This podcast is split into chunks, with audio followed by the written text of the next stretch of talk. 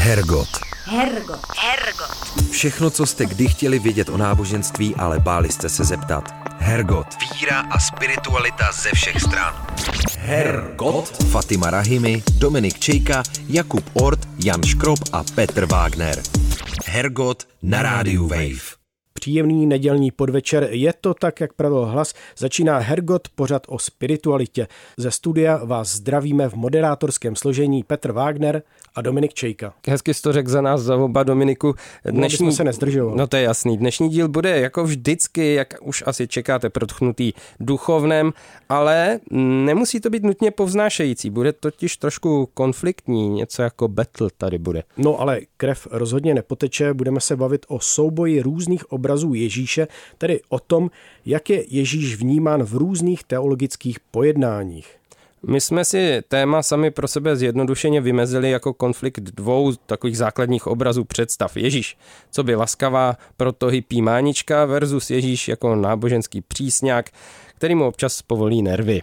No, ono těch eh, představ o tom, kým byl Ježíš, bude asi víc a asi budou i vybroušenější, tak eh, my už do toho nebudeme dál eh, sami zabrušovat a za okamžik ve studiu přivítáme katolického teologa Tomáše Sixtu, který se tímto tématem zabývá. Hergot. Hergot. Hergot. Fatima Rahimi, Dominik Čejka a Petr Wagner. Hergot na rádiu Wave. Jingle dozněl a my už mezi sebou vítáme katolického teologa a člena redakční rady časopisu Salve Tomáše Sixtu, se kterým hodláme probrat různé představy o Ježíšovi, které si navzájem konkurují. Ahoj Tomáši. Ahoj. Ahoj Tomáši. Ty si do posledního čísla Salve napsal článek o Ježíši, jak ho vnímají někteří současní američtí teologové, jak ho vnímají hlavně se zřetelem ke hněvu. Proč ti tohle téma přijde důležitý? Je to akademická libůstka nějaká, nebo je to něco, co může mít důležitost pro křesťanskou spiritualitu obecně? Tak samozřejmě obojí, ale my jsme, jakoby ten kontext toho čísla Salve, který jsme teďka vydali, vždycky to děláme zaměřený na nějaký téma a teď to téma je právě hněv, protože nám přišlo, a do toho jakoby nemusíme zabíhat, jenom to uvádím jako kontext, že tak typická emoce, která by měla nějak jako vyzařovat z těch křesťanů nebo krestových učedníků a učednic, by měla být nějaká radost, pokoj nebo smysluplnost. A zatím se nám zdá někdy, že to je jakoby hlavně ten hněv, že jsou všichni na všechny naštvaný akorát, nebo jsou naštvaný na svět, že není takový, jak by si přáli, nebo jsou naštvaný na svý představitele církevní, že neříkají to, co by chtěli. Mm-hmm. Tak jsme chtěli se podívat na to téma nějak jako široka, pořádně, poctivě, intelektuálně i prakticky. A v rámci tohoto čísla je ten můj článek, který se zabývá vlastně tím, jak teda, když máme nějaký obrazy Krista, nějaký znázornění Krista u různých autorů, jak oni se s tímhle fenoménem vyrovnávají, protože to je hodně jako zajímavý ta různost a zároveň je to vlastně něco, co je důležitý, jak ty si přesně řekl, i pro nějaký jako prožívání té víry, pro nějakou, řekněme to, spiritualitu, když přece jenom v té křesťanské tradici ten Kristus je jakoby vzor nějakého následování, potažmo napodobování, tak to, jakým způsobem je vylíčený a jestli se teda líčí jako nějaký, když vezmu krajní body té škály, jako tichý beránek, básník, takový jako trpící oběť, anebo jestli se vylíčí jako na druhé straně jako nějaký revolucionář, který to tam jako jde, jde všechno vybít a dej mi říct, jak věci jsou, tak to, jaký obraz my si vytvoříme, tak pak jako do značný míry ovlivňuje to, jak vlastně vypadá to naše následování Krista, to naše křesťanství, tak to mi přijde, přijde vlastně jako hodně, hodně zajímavý. A dnes je to pak samozřejmě spoustu dalších následných otázek ohledně interpretace, vlastně nějakých skoro jako filozofických otázek, ohledně nějakých jako uh, teologických hermeneutiky a taky cizí slova prostě a tak. Takže to téma potom se vlastně hrozně rozkošatí, ale primárně ten záměr je, je vlastně takový jako duchovní nebo spirituálně teologický. Ještě než se pustíme do konkrétních představ konkrétních teologů, eh, vymesme si pole, na kterém se tito autoři pohybují a z jakých pozic své postoje formulují. Berou si třeba kromě teologie na pomoc psychologie a podobně?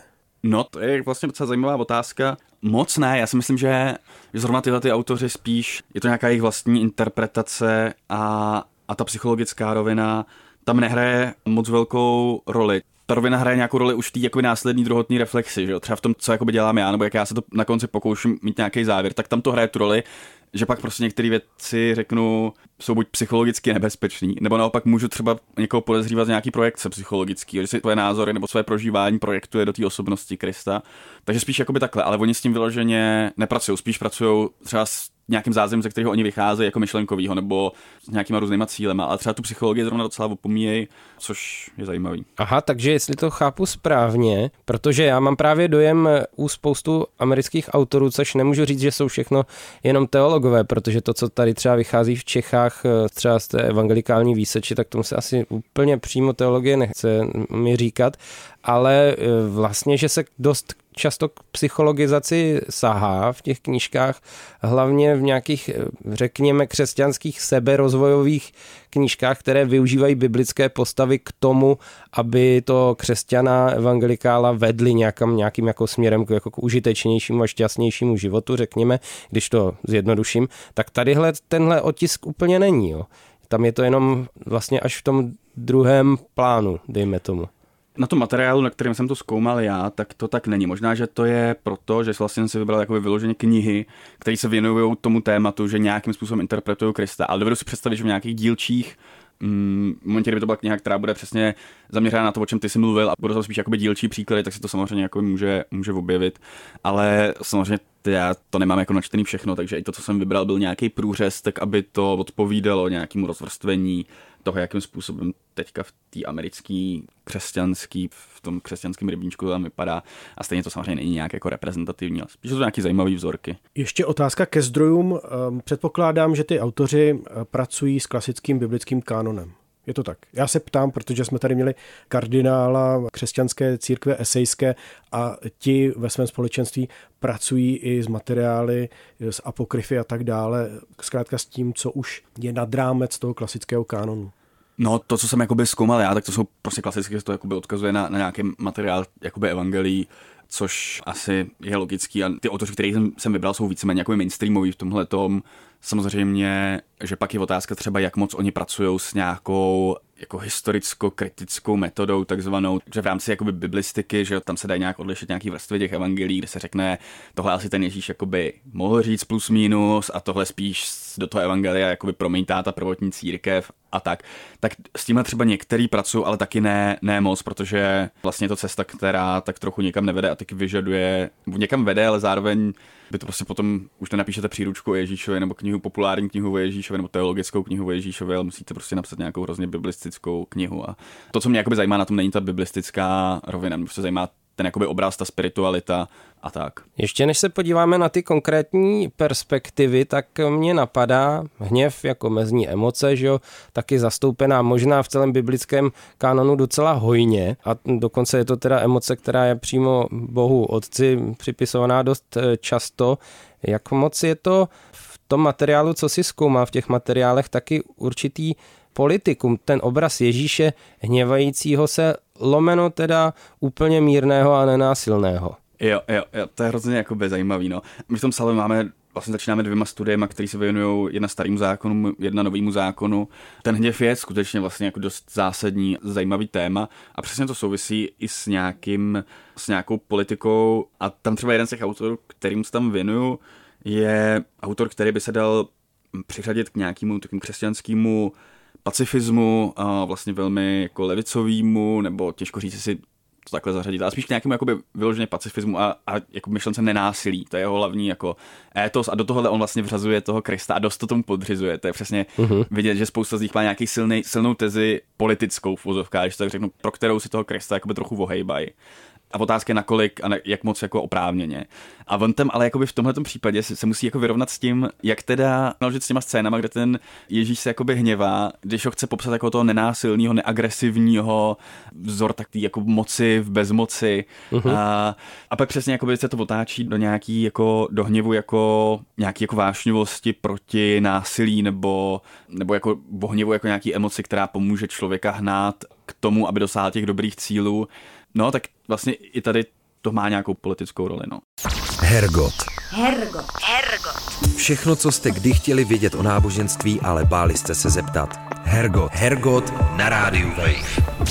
Už se k tomu dostáváme, mohli bychom tedy zmínit, na které autory ty ses zaměřil a které perspektivy oni reprezentují. Já jsem se snažil vzít nějaký průřez. Vlastně prvním autorem eh, je John Eldridge, což je vlastně jediný z nich, který je zároveň přeložený do češtiny. Ta kniha se jmenuje Nádherný psanec. Myslím, že to jednou byl docela takový hit uh-huh. na evangelikální scéně, nakolik jakoby jí znám krajově. Což, když se chcete podívat na nějakou jako americkou teologii, tak nemůžete evangelikální scénu pominout. Druhou knihou, druhým autorem je už zmiňovaný Walter Wink, což je takový vyložený jakoby už teda několik let zesnulý autor, takový fakt vyložený jakoby pacifismus, takového sociálního křesťanství. Je to vlastně takový ten křesťanský etos, který se angažoval proti válce ve Větnamu a tyhle ty věci. A třetím autorem je John Caputo, což je člověk, který je vlastně filozof především a až následně teolog. A je to teda katolík, ten Walter Wink je nějaký liberální protestant, pokud se nepletu, čímž jsem tam chtěl zastoupit vlastně všechny ty, všechny ty tradice. Uh-huh. a čímž přesně to srovnání se taky stává částečně zajímavým. No a jak to teda vychází? Kdo stojí kde a kdo zastává co asi tak? Samozřejmě ten, ten Eldridge evangelikální, nebo nevím jestli samozřejmě, ale je jakoby na straně toho nejvíce jako rozhněvaného Krista. Mm-hmm. Ale vlastně některé toho intuice jako nejsou špatný. Uh, on říká, ta jeho teze je, že, že ta osobnost Krista se stala jakousi dvourozměrnou, sladkou osobností takového ne- ne- neškodného putujícího kazatele, ale že podle něj taky se dokázal prostě hněvat a byl to taky ten jako divoch, lovec. A zase, kdybych měl říct nějakou jako tezi, pro kterou on si toho Krista vohejbá, tak je to takový ten étos, takový těch silných, takový to psychologického, a tady možná se dostáváme k té mm-hmm. psychologii, hnutí za takový ty silný muže, jo, za takový ty, mm-hmm. já nevím, jestli to znáte, nedokážu říct žádného představitele, možná takový ten Jordan Peterson, nebo jak se jmenuje, taky ty jako mm-hmm. lidi, co říkají, jako správný muž, musíš udělat tolik kliků, kolik je ti let a pak budeš super chlap a, a tak a nesmíš se jako zvěnčovat. Mě, jak přiznám, že pro mě je to naprosto jako uh, odporný, teda, pardon, jako s proměnutím, nebo přijde mi to takový mačistický. A on tam přesně si toho Ježíš jako podřizuje jako takovýhle toho mačo chlápka, který je ten pravý chlap. Mm-hmm. A ty teze jsou hodně sugestivní, ale myslím si, že to vlastně je prostě přetáhlý na jednu stranu a že hodně to přelít jako do toho extrému. A že vlastně možná ten Eldritch se taky rád jako hněvá a tak si toho Krista udělal takovýho hněvivýho. A nevím, no, mně přijde, že, že jako Kristus jako chlapák se svalama, jako, který by šel někam na expedici na Antarktidu prostě, nebo který prostě zabíjí medvědy holýma rukama, jako fajn chodí do posilky, asi nevím, a, a na Thai box. Jako, jako ta teze toho, že ten Ježíš je vlastně skarikovaný do nějaký jako takového plochého, jako sladkého kámoše, to mi přijde jako by legitimní, ale, ale myslím, že ten Eldridge dělá nějaký krajní bod té škály. Mám pokračovat, jo. Hrozně no, dlouhý, hrozně dlouhý monology. Valtru Vinkovi už si něco řekl. A já, co jsem už trošku naznačil. A ten Caputo si myslím, že, že tomu se daří držet nejvíc nějaký jakoby vyvážený střed, ale taky je to hodně politický. On se hodně vymezuje vůči tomu, co nazývá jako religious right, eh, náboženská pravice, což je prostě v Americe samozřejmě velký téma, nebo velká skupina lidí, typicky voliči Trumpa, jakkoliv to nechci úplně jako politizovat, který s tou náboženskou retorikou pracuje mm, poměrně hodně nebo teď už naštěstí za stolik ne, ale protože trošku jako sešel z, z reflektoru a už nepotřebuje lákat voliče. Ale ten to se tam jako vymezuje a má tam některý postřeh, který mi přijdou jako dobrý. Možná, že tím, že jako nechci, nechci to nějak jako tahat na osobní rovinu, možná, že protože to je katolík, já jsem taky katolík, tak mu jako rozumím, a, ale on, on tam má třeba skvělý postřeh o tom, že kdyby Ježíš přišel eh, na naše eh, dnešní jako nějaký schromáždění bohoslužebný, kde by bylo se kázalo o, o rodinných hodnotách a těchto těch jakoby věcech, tak by tam řekl taky to evangelijní, že jo, nepřišel jsem přinést že pokoj, ale meč a prostě otec bude proti synu a syn bude proti otci. A jako ukazuje tam vlastně nějaký taky jako zajímavý schopnosti toho Ježíše nějakým způsobem vyprovokovat ty lidi, ale zároveň tam má jeden moment, který u těch ostatních za stolik není. Protože když se všichni zabývají tím hněvem, tak hledajte místa, kde se ten Ježíš hněvá, případně hledají nějakého obraz, který jestli jako je to spíš ten potulný kazatel, který je jako hodnej. A on říká, on ten Ježíš vlastně v některých scénách ten hněv jako umyslně deeskaluje a používá tam k tomu to podob, ne podobenství, ale jako reálnou scénu o té ženě cizoložnici, kterou oni chtějí kamenovat. A on říká, a ten Ježíš vlastně tenhle ten hněv těch naštvaných farizeů jako velmi účelně jako deeskaluje a, a ten jejich hněv tak jako rozpouští, což mi přijde hrozně dobrý postřeh. A on se pak hodně snaží ten Caputo to aktualizovat, jo, takže říká, se tam ptá, co by Ježíš jako dělal, kdyby viděl ty davy těch eh, spravedlivých pravicových křesťanů, co protestují před těma potratovými klinikama, tak říká, tak možná by taky jako se sehnul a kreslil tím prstem po tom chodníku předtím, jo. To mi přišlo jako zajímavý, zajímavý pasáže. A zároveň je prostě dobrý, že ten Caputo tím, že je to filozof, který se zabývá přesně jako, jako interpretací textu, tak vůbec, tak si je vědomý toho všech těch rizik, který to má, že si člověk včítá do toho příběhu tu svoji osobnost a tak, takže tam je u něj vidět vlastně i to vlastně hrozně jako dobrý teoretický no, zázemí. No. Možná připomeňme ten příběh pro ty, eh, kteří tu biblickou látku tak neznají. Tohle ten příklad, který jsi zmínil. Jo, jo, já jsem se do toho úplně ponořil a ty jo, začal jsem mluvit křesťanštinu. To je, to je, ne, ne, je to fér asi to zopakovat, jak to vlastně jako bylo u té deeskalace hněvu těch pobouřených a teď nutno říct jako skutečně věřících, praktikujících lidí. Přesně, no, v tom jakoby ta jeho analogie sedí, že ten příběh z toho evangelia vlastně že spočívá v tom, že oni před Ježíše přivlečou prostě tu ženu, kterou přestihli před cizoložství a řeknou, náš zákon nám prostě říká, že ji máme kamenovat a ten Ježíš Doufám, že to řeknu ve správném pořadí, jak je ten příběh, aby se ještě neukázalo, že teolog nezná, nezná No tak to uh, teďka si počkáme. a ten Ježíš jako tváří tvář tomuhle, oni se ho ptají, že jo, co mám jako nějak s tím konfrontuje, on tam se jenom sehne a píše tím prstem to po tom písku, a což je takový gesto jako prostě, teď mi napadá jenom takový samý zprostý anglický fráze, takový heslo let it be, prostě jakože, a pak, pak jim řekne, kdo z vás je bez hříchu, a ať první hodí po ní kamenem a oni postupně že odchází, říká se tam, že starší odejdou nejdřív a potom postupně všichni teda nechají ty kameny a, a odejdou, protože nikdo z nich není bez hříchu a on jí pak říká, prostě vidíš, nikdo tě neodsoudil, jdi a už nehřeš. Což je mimochodem strašně zajímavý, když se bavíme o té interpretaci Krista. A to moje jako oblíbený takový lakmusový papírek interpretace. Je to teda od tématu, ale mě to přijde hrozně, mm-hmm. hrozně jako zajímavý, že některý lidi jsou schopní vlastně toho Krista, když si bavíme o tom jeho obrazu, jako obrátit tuhle tu scénu vlastně stejně v negativní. A oni řeknou, nevím, jestli jste se s tím někdy setkali, ale já jsem fakt zažil lidi a opakovaně, kteří řekli, no ale on ten Ježíš, on ten hřích neschvaluje on jí řekne, jdi a už neřeš, takže to je jako špatně, on nakonec, jo a vlastně z té scény, která má říct jako, prostě nesuďte ty lidi, prostě každý má nějaký příběh, nevím, a vlastně tam se deeskaluje to odsouzení, ten hněv, tak vlastně někteří lidi při té interpretaci zvládnou z toho nakonec jako vykřesat to, že vlastně je to mhm. stejně špatně a že všichni lidi jsou prostě hříšníci a šmejdi a musí na ně být tvrdost, aby byl pořádek. Takže je to fascinující interpretační výkon. No tak mhm. eh, já si myslím, že k tomu vede docela krátká cesta z toho příběhu k téhle interpretaci, když se chce. Eh, tak se vždycky to sudičství tam dřív nebo později objeví a aspoň si na tom člověk uvěří, že ty příběhy fungují úplně stejně jako za Ježíše. Což mě vede k další otázce. Jednak co jsi z toho vzal ty a kde vlastně si díky tomu, že se s tím zabýval cíleně, toho Ježíše zařadil sám za sebe, eh, na jakou stranu ho spíš teda eh, máš u sebe eh, postavenýho.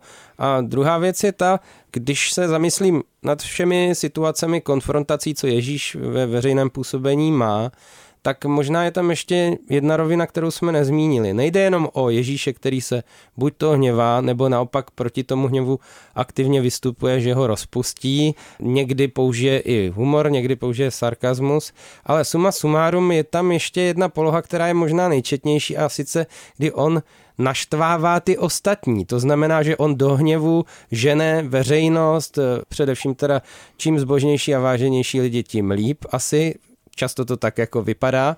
Eh, jak je to s touhle polohou? S polohou Ježíše, který záměrně, a nemůžeme říct, že to dělá mimochodem, spíš je to skoro vždycky záměr, provokuje a vytáčí ty ostatní. Teď to asi nemohli posluchači vidět, to je nevýhoda rozhlasu, ale celou dobu, co jsem mluvil, jsem tady vášnivě jako přikyvoval, a, a, tak to jenom jako sděluju, aby byl a, obraz ucelený.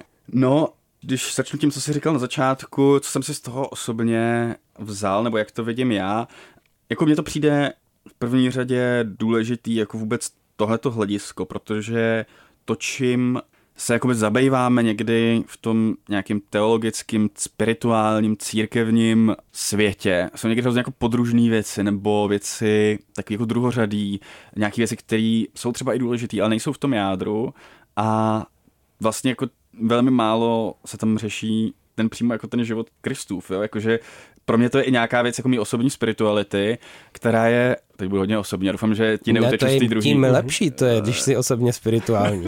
Na tohle tenhle pořád taky klade důraz. Neuteču z té druhé otázky. Já ti to ale, nedovolím. Uh, ale uh, jako když samozřejmě moje prostě slabá a pochybovačná víra, která je permanentně jakoby v troskách a na kraji zahynutí, tak, uh, tak když před svýma jako rozumovýma a jinýma pochybnostma si mám nějak jako obhájit, tak, eh, tak z toho odpadnou samozřejmě všechny ty, všechny ty věci, které který jsou prostě taky jako podružný, jo, nebo jsou to takový ty jako fangličky nalepený na to, taky ty, jako spousta věcí z toho odpadne jako nějaká projekce, nějaký zbytečný rituál, nějaká psychologizace, nános historický, nevím, teď si to vymýšlím, nedokážu to zreprodukovat, mm-hmm. ale to, co vlastně jako zůstane, jsou jako dvě věci, to je nějak, nějaká jako zkušenost náboženská nebo nějaká víra v nějaký možnost jako toho, co se dá nazvat jako sjednocení s Bohem nebo s absolutnem, nebo jakkoliv se to nazve. Uh-huh. A druhá je ten jakoby Kristův nějaký příklad. Já samozřejmě nechci redukovat Krista na etický příklad, to by bylo asi trochu málo, ale přesto to tam jako vlastně zůstane. Tak pro mě je to hrozně jako důležité se tomu věnovat, protože to je jedna z mála věcí, která e, při všech mých v podstatě permanentních krizí mý vlastní spirituality jakoby obstojí. A proto mi to dává i nějaký smysl. A je to vlastně jako nekonečný příběh v tom smyslu, že ty evangelia skutečně nabízejí jako heterogenní, různorodý materiál, ale který asi přesně dokáže každý, každý hodně vzít to co, co se mu hodí a není to fakt problém jakoby vohnout a nějak to přeinterpretovat nebo tak. A pro mě je ten Kristus skutečně někým, kdo je do jistý míry jako bezmocným, nebo kdo má tu moc toho bezmocného, kdo, kdo nemá ten mocenský nárok toho, kdo by měl potřebu ostatní nějak jako utlačovat. A od, od toho se potom odvíjí i, i ten samozřejmě jako ta otázka toho hněvu. A ty pasáže, kdybych měl teďka oponovat tomu Eldridgeovi, který říká, že ten sladký Ježíš není sladký, že to je prostě naštvaný tvrdák, tak prostě ty pasáže třeba v těch blahoslavenstvích, jo, kde jsou prostě klíčové výroky Evangelia, tak to prostě uh, ale je, jako, je pravda, že tam je ta dvojjakost. Je, že tam ty blahoslavenství a pak tam nastávají, ne, kdo, znají kdo znáte ten text, tak po těch blahoslavenstvích taky následuje několik běda, že jo? Běda mm-hmm. vám prostě který by se dali různě přeformulovat do, do dnešního slangu nebo nějaký dnešní situace, kdy on prostě říká na začátku vlastně šťastný jste vy, kdo jste chudý, vy, kdo víte, že jste úplně jako závislí na Bohu, kdo vlastně jste jako oběti toho světa, kdo jste plačící. Teď to jako hodně volně parafrázu. Mm. Říká, no, ale běda vám, který si myslíte, že máte tu pravdu, běda vám, kdo uh, prostě si nevšímáte už těch trpících a otupili jste. A je tam vlastně v obojí. A to mi přijde, že je důležité jako nestratit ani jednu tu, tu polohu a nějak to vyvažovat. No. No a teď ještě se musíme vrátit právě k té druhé půlce, nebo nám tam uteče, já se omlouvám Dominiku, mm. ale tohle Tomášovi nemůžeme nechat jen tak.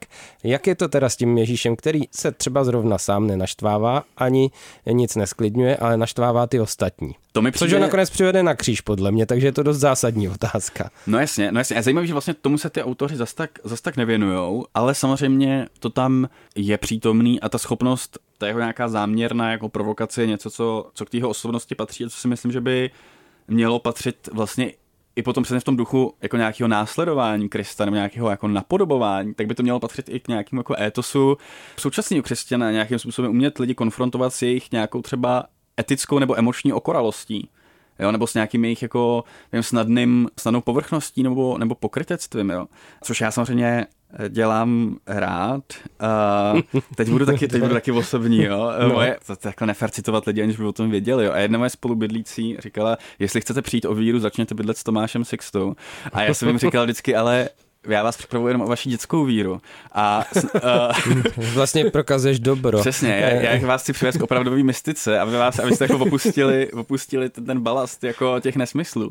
A nějak nevím, jestli to úplně zafungovalo, ale je to moje interpret snaha jako o napodobování Krista v tom prostě. Což je uh... taky vlastně otázka, jestli jemu to fungovalo, když to mělo tyhle ty výsledky, že fungovalo to, když ho nakonec dostali na ten kříž? No já myslím, že to fungovalo a že to vlastně do jisté míry funguje jako do dneška, jo? Že, že vlastně jsou nějaký třeba příběhy v, v těch evangelích, nevím, jestli jste to někdy jako zažili, já jsem to zažil, který mě jakoby nebetyčně rozčilovali. Typický příběh o těch uh, dělnících, že jo, námezdních, který on, ten hospodář, je to podobenství, ten hospodář každému postupně prostě jde na to nějaký tržiště, kde jsou ty námezní dělníci a najme si jedny ráno, řekne jim prostě dávám ten denár za tu práci, pak přijde v poledne, najme si další, odpoledne najme si další a pak na konci skončí ta práce a on všem jim dá ten jeden denár a ty, co tam pracovali celý den, tak jsou strašně naštvaní, ty, co, který jako najel že jo, hodinu před koncem, tak dostali taky ten denár a že to je jako nespravedlivý, když oni nesli prostě celý den tu tíhu toho dne a to vedro a mě to vždycky taky rozčílí prostě, mm-hmm. to jako je nespravedlivý, že jo.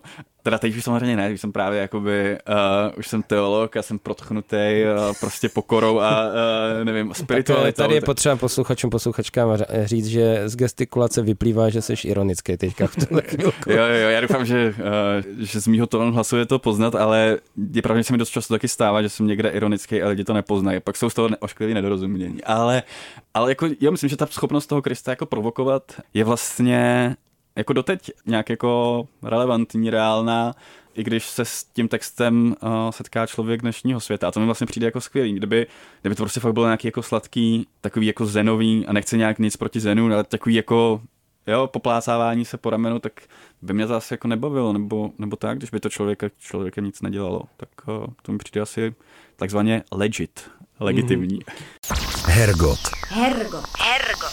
Fatima Rahimi, Dominik Čejka a Petr Wagner.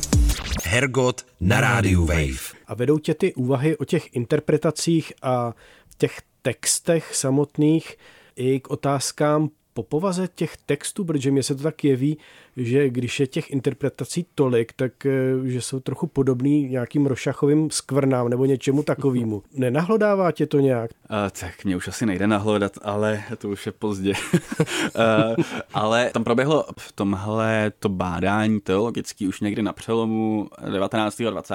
století, kde se snažili teologové, zejména biblisti, dobrat toho, jaký byl ten Ježíš doopravdy skrze vědecký nástroje té takzvaně historicko-kritické metody, kde prostě si řekl, stanovil nějaký kritéria, podle čeho rozlišej, uh, co je ta pozdější nějaká naplaveniny a chtěli najít toho opravdového Krista jako historický, tu historickou osobnost uh-huh. a ne ten tu náplavu jako té víry a těch projekcí.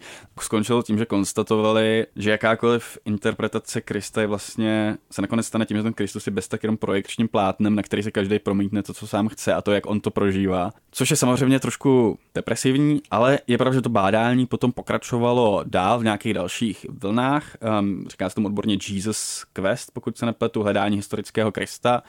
A vlastně později se dospělo k nějakým 60. 70. letech se dospělo k nějakému koncenzu, že přeci jenom něco o tom Kristu jako historicky jde říct, aspoň nějaký jako základní fakta.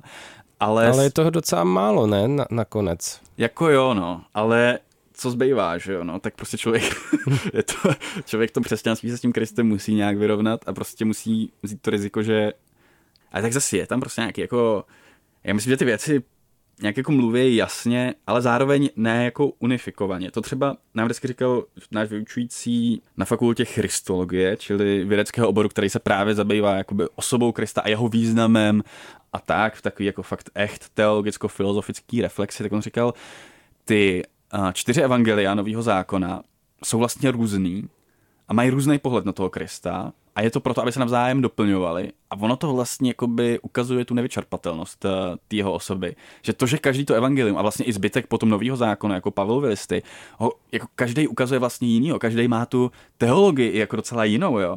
A takže to vlastně jako odkazuje k té jako jeho nevyčerpatelnosti, nepostihnutelnosti a lidskýma slovama. No, tím pádem ale spousta lidí řekne, no tak ta celá dogmatika, na co to vlastně jakoby je, když základním rysem Kristovým je jakási nepostižitelnost a nikdy ho úplně asi nedovedeme nakreslit tak přesně, aby jsme se v tom nějak jako kloudně vyznali. A Ještě... to je stoprocentní tohle. To je jediný stoprocentní. to je jediný stoprocentní. Nemůžeme to udělat. A pak ještě tady ta věc, která mě třeba osobně vrtá hlavou z úplně praktických důvodů, protože s tím kázáním každý týden musím strávit nějaký čas. A sice, že Kristus, který se mě vyjevuje v evangeliu a v listech, je pořád jako postava literární, pořád je to literatura, mně se něco z literatury literárního vyjevuje a často mám problém jako hledat, kdo je za tou literaturu, kdo to přesně jako je. V některých církvích se na to už rezignovalo a počítá se s tou literaturou, že to je to ono, ale ono to není to ono a není to to samý. Jak k tomu vlastně přistoupit? A o jakým Kristu jsme se bavili doteďka?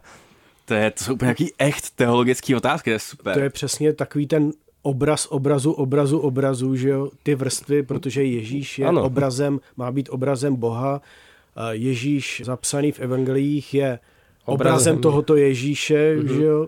ten a... Ježíš, o kterým si čtem, je zase obrazem tady těch obrazů a tak dále. A to, co se nám z toho v hlavě uloží, je ještě úplně jiný obraz třeba. Tak... Hmm. Pokud se něco uloží. A ne, tím nechci nabourávat tvoje kázání, ale uh, je, jako... no někdy je to fakt jako těžký, aby se něco uložilo, no. ale jako, já, já bych zaprvé řekl, že, že vlastně možná nepostižitelnost nebylo úplně šťastný slovo, možná jako nevyčerpatelnost by bylo taky jako lehce optimističtější, že to jako nemůžeš nikdy úplně vyčerpat. Nebo Samozřejmě, uzavřít. Jako, uzavřít, uzavřít, přesně, přesně. Což je vlastně jakoby taky hezký, mm-hmm. a, nebo to je nějaká myšlenka, která mě se líbí. Jasně, ty musíš nebo musíš, to nechci být takhle preskriptivní, takhle ti říkat, co máš dělat, ale... Já to snesu, klidně, řekni mi, prostě musíš. Člověk musí, já musím se prostě vyrovnat s tím, že, nebo nějak to jako přijmout nějakou míru prostě nejistoty, zároveň ale i ty vědecké fakta, které to částečně spochybňují, nebo částečně to uvádějí a si řeknou, jo, tak tady tenhle ten Matouš to psal pro ty křesťany, kteří byli ze Židů a proto tam tomu Ježíšovi dává do úst tohle, protože oni to ty křesťani ze Židů potřebovali slyšet. Až se říká, to je, tak uh, on to vlastně Ježíš neřek.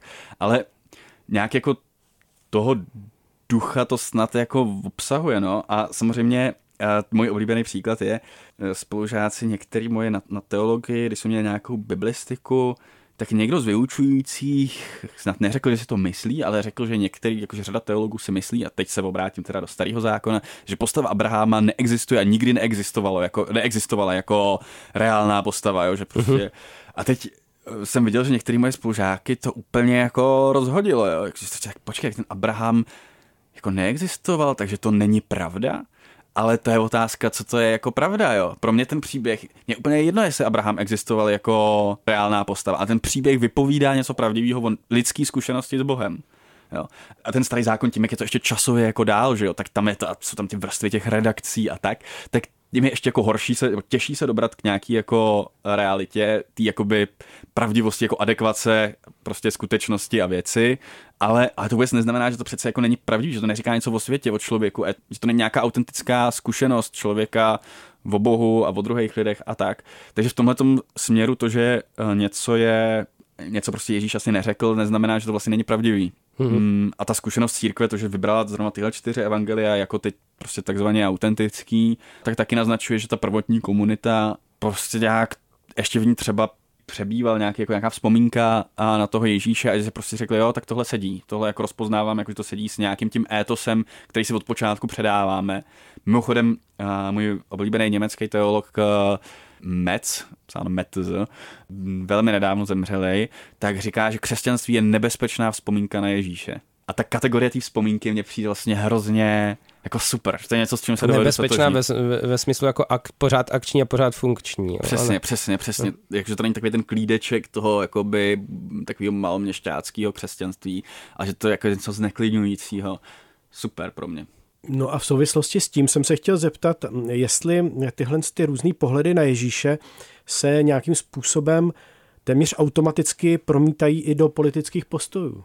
No otázka je, jestli spíš politický postoje se nepromítají do těch uh, představ o Ježíši. Já nevím, no.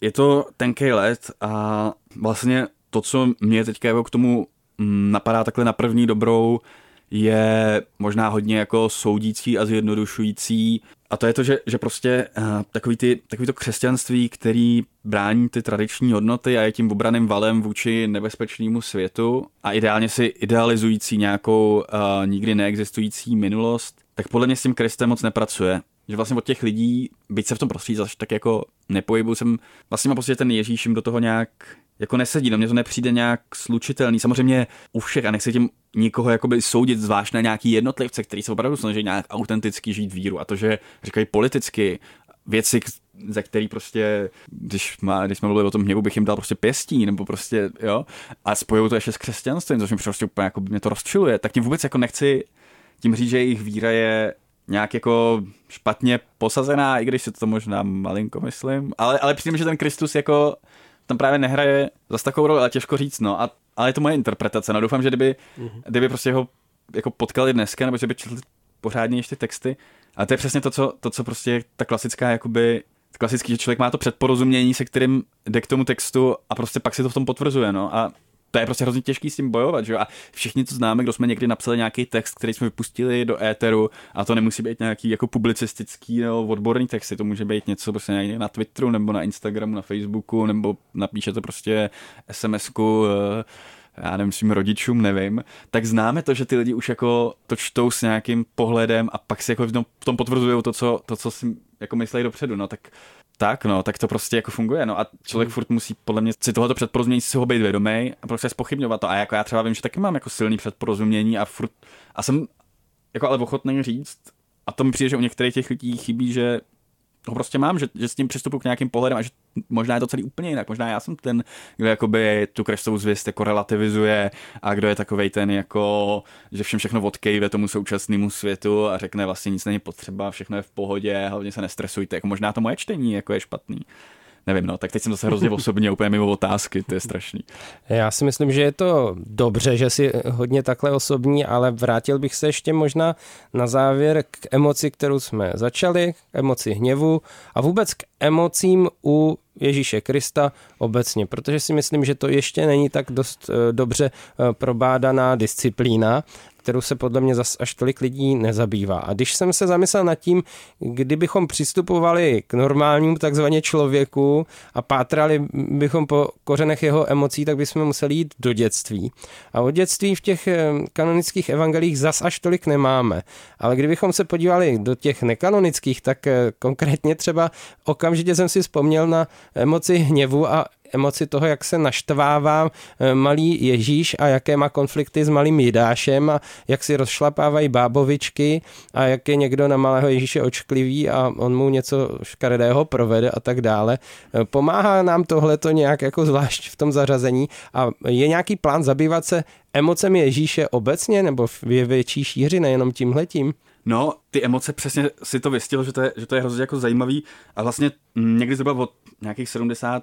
let, dejme tomu, se to reflektuje, možná už od, od, od dřívější doby se to reflektuje že ta křesťanská reflexe té postavy Krista se hrozně moc uh, prostě zasekala na takových těch jako otázkách technických a jako přesně taky tí rizí dogmatiky, prostě o tom, jak to Ježíšovo lidství a božství funguje dohromady a tak. A vlastně nikoho už nezajímaly ty příběhy a nikdo je nějak jako nereflektoval, uh-huh. uh, což je přesně to, o co se já jako, co je nějak jako já o tom musím napsat dizertaci, takže se tomu trošku asi budu muset věnovat. A, Což je dobře teda. A, ale ne jako vyloženě jenom o těch emocích, ale spíš o tom obrazu Krista a tak, no, tak ještě to nemám úplně rozplánované. Nebudem do toho zabrušovat, budu mít výčitky svědomí, že nemám nic napsaného z dizertace, ale ty emoce jsou, jsou zajímavé. Tam dokonce ten Kapiu to má hrozně hezkou poentu. Ona říká, možná, že Kristus, kdyby jakoby se vrátil do tohle světa, tak by jako nebyl, tak by byl jako jednak trochu asi naštvaný a jednak by plakal z toho, jak ty současní křesťani jako realizují to, co jim odkázal. Uh-huh. Takže kromě toho hněvu ten pláč je taky jako vlastně výrazná emoce u Krista. A samozřejmě říkáš evangelia toho dětství, jasně máme tu nějaký nekanonický evangelia, kde si myslím, že když si to přečte někdo kdo nemá špičkový vzdělání z biblistiky a z těchto těch jako nějakých starých textů a toho, jak k ním přistupovat, tak si řekne, tak tohle si asi spíš někdo vymyslel, než že by to tak bylo, jakkoliv to nechci schazovat. Vlastně ty evangelie Ježíšova dětství, co má třeba Lukáš, ten příběh o, Betlému, jsou zrovna ty pasáže, které jsou spíš jakoby lehce pozdější, nevím, ale pro mě třeba, co by bylo jako důležitější, já se prostě vždycky snažím najít nějaký jako jádro a to jádro pro mě je, že Ježíš byl nějak jako že, že měl emoce, že to byl citový člověk, že to je uh, někdo, kdo má, kdo není jako emočně okoralej, jo? kdo není jako úplně takový ten prostě bezcitný člověk a to mi přijde uh-huh. jako hrozně důležitý a vlastně takový ten základní, uh, základní prostě už co, co je v novém zákoně o Kristu, byl nám podobný ve všem, kromě hříchu. Jo, tak i vlastně tohle, že je to člověk, který prožíval smutek, který prožíval uh, prostě nějaký naštvání třeba na Boha, jo, nebo, nebo opuštěnost Bohem, vlastně velmi jako radikálně.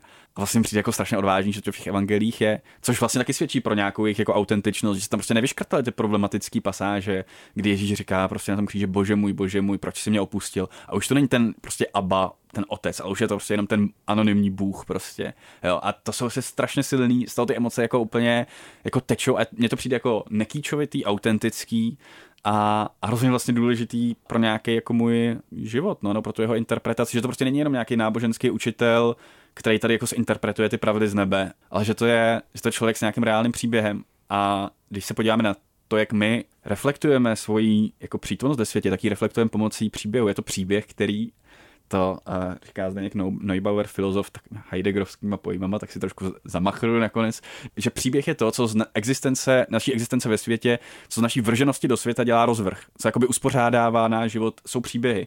A v tom mi si to přijde jako silný, no, že, že to není nějaká jako abstraktní nauka, kterou by ten Ježíš přines. A takhle se to ale zvrtlo v tom křesťanství, jo, že pak z toho příběhu se jako to rozseklo do nějakých pouček a do toho ideálně ještě, který obsahují smíš a nesmíš. No. Tak proto mi přijde i vlastně zajímavý se tomu věnovat a vrátit se zpátky k tomu jádru. Tomáši, mi moc děkujem za to, že jsme si mohli popovídat o věcech, které nás, troufám si tvrdit, všechny tři dost zajímají. Nejenom o věcech, vlastně o člověku, který má nějaké emoce, stejně jako my. Přejem všechno dobrý do tvý práce a tu dizertačku dopiš, rádi si to přečtem. Dík, dík, budu se snažit ve vlastním zájmu. Děkujeme, měj se, čau. Ahoj. Mějte se, ahoj. Hergot. Hergot. Hergot. Všechno, co jste kdy chtěli vědět o náboženství, ale báli jste se zeptat. Hergot. Hergot na rádiu Wave. To byl teolog a člen redakční rady časopisu Salve Tomáš Sixta pro Hergot Rádia Wave. Nebylo to poprvé a nebylo to taky doufám naposled a jak eh, jsme si řekli trošku už mimo mikrofony, o Ježíši by mě bavilo se bavit pořád, takže si myslím, že by se to mohlo ještě párkrát stát. Už proto, že probrat jenom jednu emoci, ač výraznou, což je hněv, není úplně kompletní a myslím, že by z toho mohl být hezký emoční seriál. No ale je. já pořád jako nemám v rukou ty nástroje, který by rozhodli tu základní otázku, jestli teda ten hippík, to dobračisko, anebo ten přísňák. Já nevím, no, tak jako mám si hodit korunou, nebo? Koruna v tomhle ohledu asi nepomůže, ale myslím si, já nechci teda trošku předjímat, co si z toho vlastně mají posluchači, posluchačky dneska vzít, ale myslím si, že nejlepší je eh, se začíst do těch evangelií sám a začít si skládat taky ten obraz nějak jako samostatně, protože eh, to, co se tady snažíme zprostředkovat, je bez tak jenom eh, pobídka k tomu, že Ježíš, jak ho můžeme pozorovat, byť jenom zprostředkovaně skrze evangelia, skrze listy, tak je postava dost zajímavá, dost poutavá a taky řekl bych o dost životnější, než se někdy v církvi prezentuje. No tak to bylo hezké kázáníčko nakonec, Petře, děkuju. No není zač. Tak doufám, že si to nevysvětlíte tak, milí posluchači, posluchačky, že máte tím hotovo a v neděli eh, jste nemuseli nikde vůbec být. To si vůbec nemyslím, ale každopádně mějte se hezky a s nějakým ještě šťavnatějším tématem příští týden v obměněné sestavě. Mějte se krásně, ahoj. Ahoj. Boží keci a příjemná astrální setkání. Hergot. Poslouchejte podcast pořadu Hergot kdykoliv a kdekoliv. Více na wave.cz lomeno podcasty.